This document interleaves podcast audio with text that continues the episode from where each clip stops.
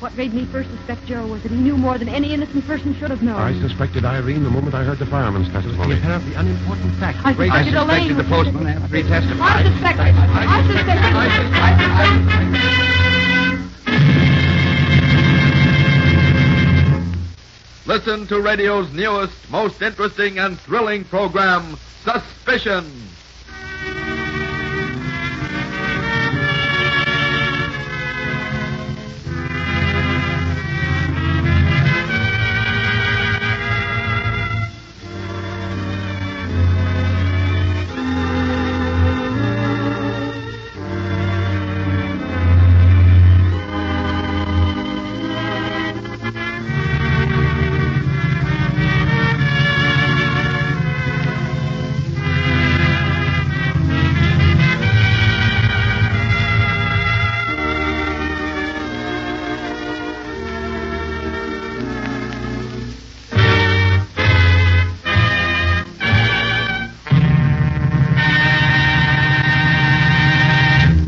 And now, Suspicion. Somewhere in the drama about to be presented is a seemingly unimportant fact, a hidden clue that first casts suspicion on the ultimate culprit. Listen regularly to this thrilling series. Test your powers of observation and deduction and find the hidden clue. It may be a single line, a sound, perhaps a complete scene. All names and characters depicted in this story are fictitious. Any resemblance to persons living or dead is entirely coincidental. In the story we presented last time, Death at the Throttle, do you recall these facts? There were three people on the Nighthawk who had possible reason to kill Albert Morgan.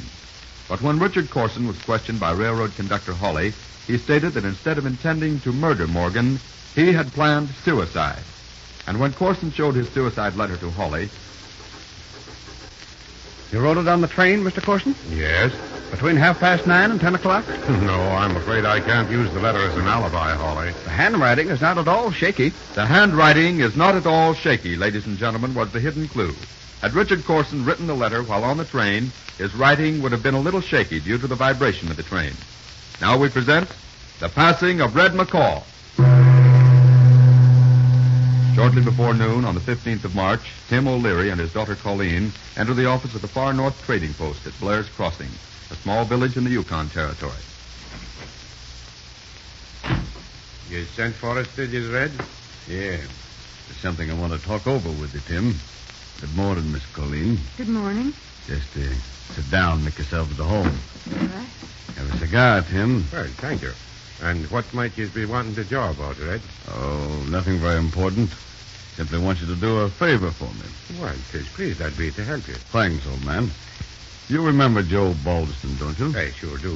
They're holding his trial at Kentsville the day after tomorrow. I'd like you to go there with me. Well, sure, I'm thinking it's a simple favor you're after asking, Red. Well, uh, that isn't exactly all, Tim. Huh? Tim, I want you to identi- testify that you saw Joe Baldston break into my store. Oh, but you didn't see anything of the kind, Dad. Now, see here. You do Well, is... the girl's right, uh, Red.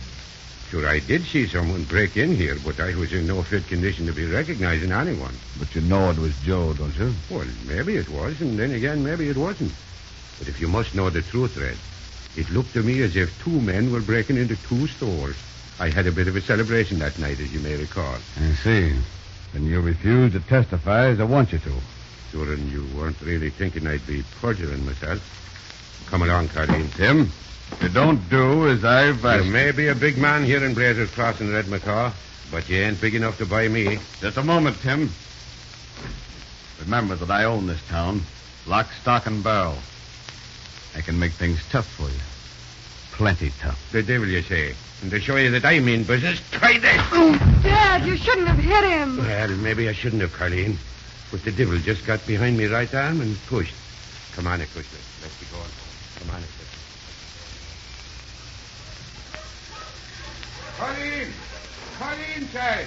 Is me supper ready? Hurry up, Dad. What's the news? Oh, it'll keep until I put the dog away. Oh, tell me now, Dad, please. Was Oh, he? Sure, it's good news, Colleen. After listening to what Red McCaw had to say, the judge dismissed Joe Bolton. Oh, really? What else could he have done? It was only Red McCaw's word against Joe's, and what I had to say. Oh, Dad, you promised me you'd stay away from the trial. Be darned, I did promise you that, Carleen. But, but when I talked to Joe Ballston and that he might go to jail for a crime he didn't commit, I, I just couldn't help myself, child. Ah, Dad, you're a liar through and through, and I love you for it. Do you know? What do we do about Red McCaw? We owe him a lot of money. Oh, there's nothing to be worrying about. I stopped in and saw Mr. Blaine. You remember him. yes? And he said he'd fix it up for it. Oh. So let's go in and eat supper now, Colleen. There's nothing to worry about. And how did Joe take it, Dad? That's the one thing I didn't like, Colleen. He's not the same man. Oh. And Being dismissed for lack of evidence is bad. There's some folks who'll say he's guilty. That's a sorry day, Colleen. When a dirty crook like Red McCaw becomes a powerful man, it'll be best for Joe to leave this part of the Yukon. Well, but if he does that, everyone will think he's guilty. Aye, that's true enough, Colleen, but, well, if there's no way you can. Why do you knock at Tim O'Leary's door? Come in and welcome. Hello. Red McCaw, get out of me home Leave before me, I... Dad. No. Keep your seat, Tim. I've a note for you. I, Tim O'Leary, do owe Walter McCaw the sum of $1,000 for articles and foods purchased from the Far North Trading Post. I promise to pay the above sum to the said Walter McCaw on or before January 15th. Well, you're 62 days late. Can you pay it? Sure, and you know I can't till me further sold. I don't know anything of the kind, O'Leary. But unless you pay that bill by noon tomorrow, I'll foreclose. And will you now? Mr. Blaine will see you. He's and- already tried to fix this note up for you. Huh?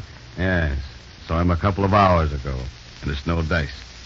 You might like to know that he owes me several thousands. Remember, noon tomorrow, or else.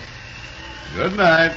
The dirty dough come. Oh, I'll take care of him. Dad, where are you going? That McCaw's going to foreclose on me, is he? I've got a little plan that'll ruin him for fair. Don't wait up for me, Colleen.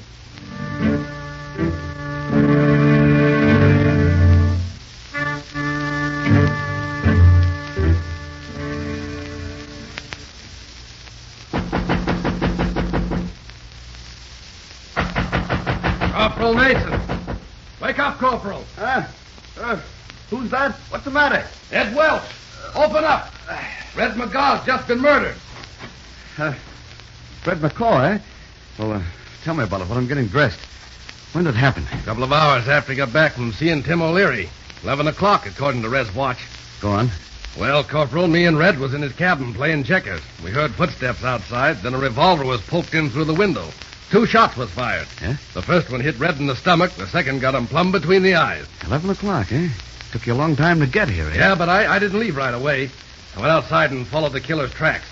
Where'd they lead? Once around the cabin, then to the mail trail into Blair's Crossing. Did you tell anyone what happened? Nope, not a word, Corporal. Good. That gives me something to work on. Let's get going. And when we reach Blair's Crossing, see that you keep your mouth shut.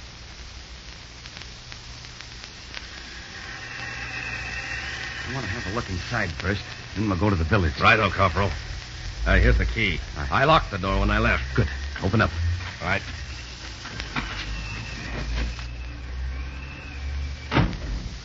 Where's the lamp?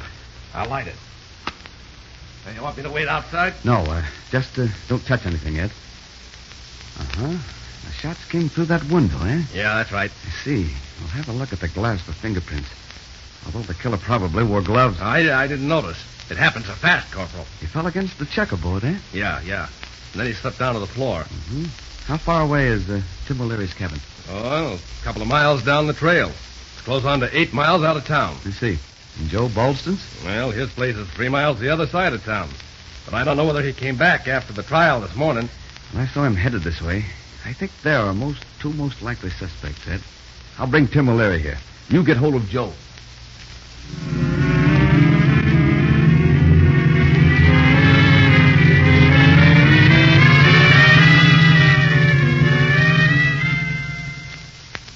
Oh, where have you been all evening, Dad? Ah, bad chance to the whole plaguey lot of them, Colleen.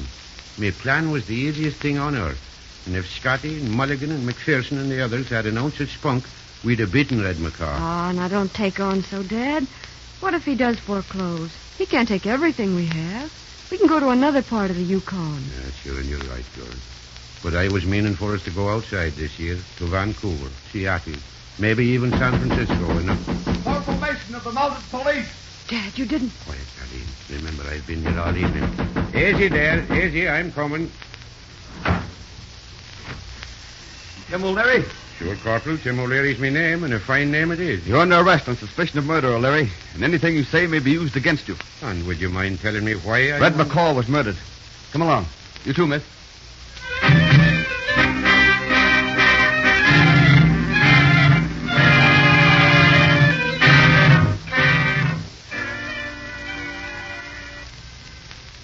For the 17th time, Corporal, I'm telling you, I was in me cabin all evening. Of course he was, Corporal Mason.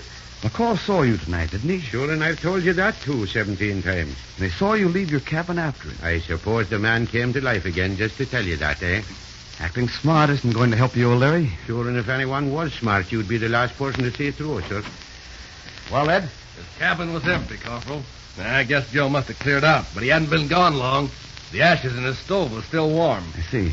Well, there are a few things I want you to identify before we set out for him. Why, certainly. This was his watch, eh? Yeah. Say, the first bullet must have hit it. Obviously. It stopped at 11.45. And you identify this as his wallet? Sure. And you should find the promissory note in it. O'Leary's note. I looked for that, Ed, and it's missing. I- It's missing. What did you do with it, Ed? Huh? Ed, you're the... Put up your hand. All of you. Quick. And my hunch was right.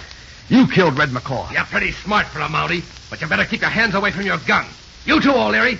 You come here. Take your hands off me. Shut you. up. Now get this straight. I'm taking Colleen with me.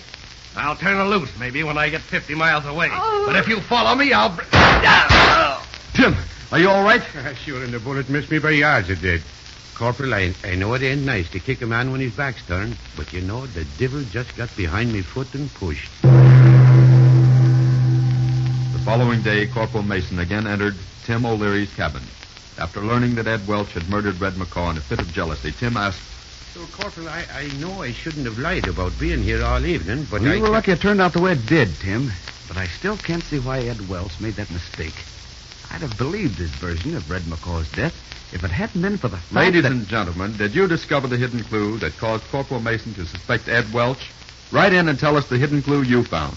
And to check your powers of observation and deduction, listen for the correct hidden clue in this story the next time we present Suspicion.